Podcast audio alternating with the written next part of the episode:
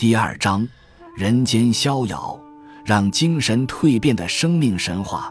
世界是一个大舞台，人生是一场大戏。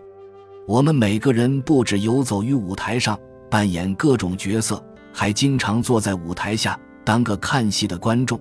更多时候，则是边演边看，边看边演。而怎么看，似乎比如何演来的重要，最少是个更基本的问题。因为我们总是先看别人如何演，然后从中得到自己演出的灵感，而且观念决定行动。我们对人生的看法左右了我们的演出。要怎么看人生这场大戏？首先看格局，人生的格局要大。在中国过去的思想家中，为我们描绘的人生格局最大的，我想非庄子莫属。翻开。《庄子》一书，第一段就气象恢宏。北海有一条鱼，名字叫做鲲，鲲的巨大，不知道有几千里；化而为鸟，名字叫做鹏，鹏的背也不知道有几千里。奋起而飞，它的翅膀就好像垂天的云。这只鸟在海动风起时就迁往南海，那南海就是天池。也许有人会说，格局很大，没错，但未免太过神话。其实，巨鱼和大鸟的互相转化，原本就是环北太平洋地区的远古共同神话。就像心理学大师荣格所说，在表达生命时，神话不仅比事实更迷人，甚至更精确，因为它们总是触及某些神秘、属于永恒的东西。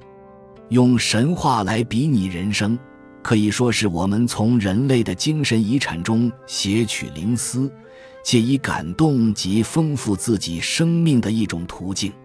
每个人都应该拥有自己的生命神话，在宇宙的伟大诗篇中找到属于自己的故事、寓言、图腾或者象征。前面这则寓言。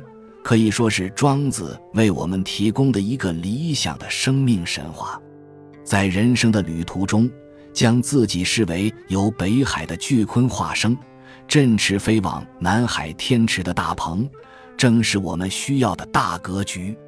当然，这个大格局不是用魔棒一挥，呼之即来，水的聚集不够深厚，负载大船就没有力量，风的强度如果不大。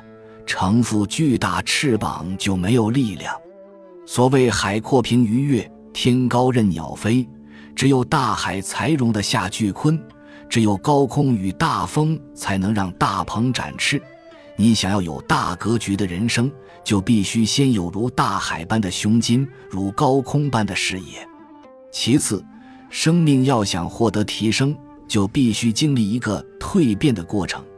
不只像巨鲲化为大鹏这种形体上的改变，更重要的是精神上的脱胎换骨，也就是要以不同的思维和认知重新去关照这个世界和自己的人生。这也是庄子《逍遥游》的现代含义：消以为消解，去除束缚自己的种种观念与之见，而最先要去除的就是自觉卑微渺小的看法。遥以为开阔无垠，以大视野、大胸襟来看世界，体验人生；有以为自在悠游，像个旅人，自由自在、怡然自得的悠游于这个尘世。本集就到这儿了，感谢您的收听，喜欢请订阅关注主播，主页有更多精彩内容。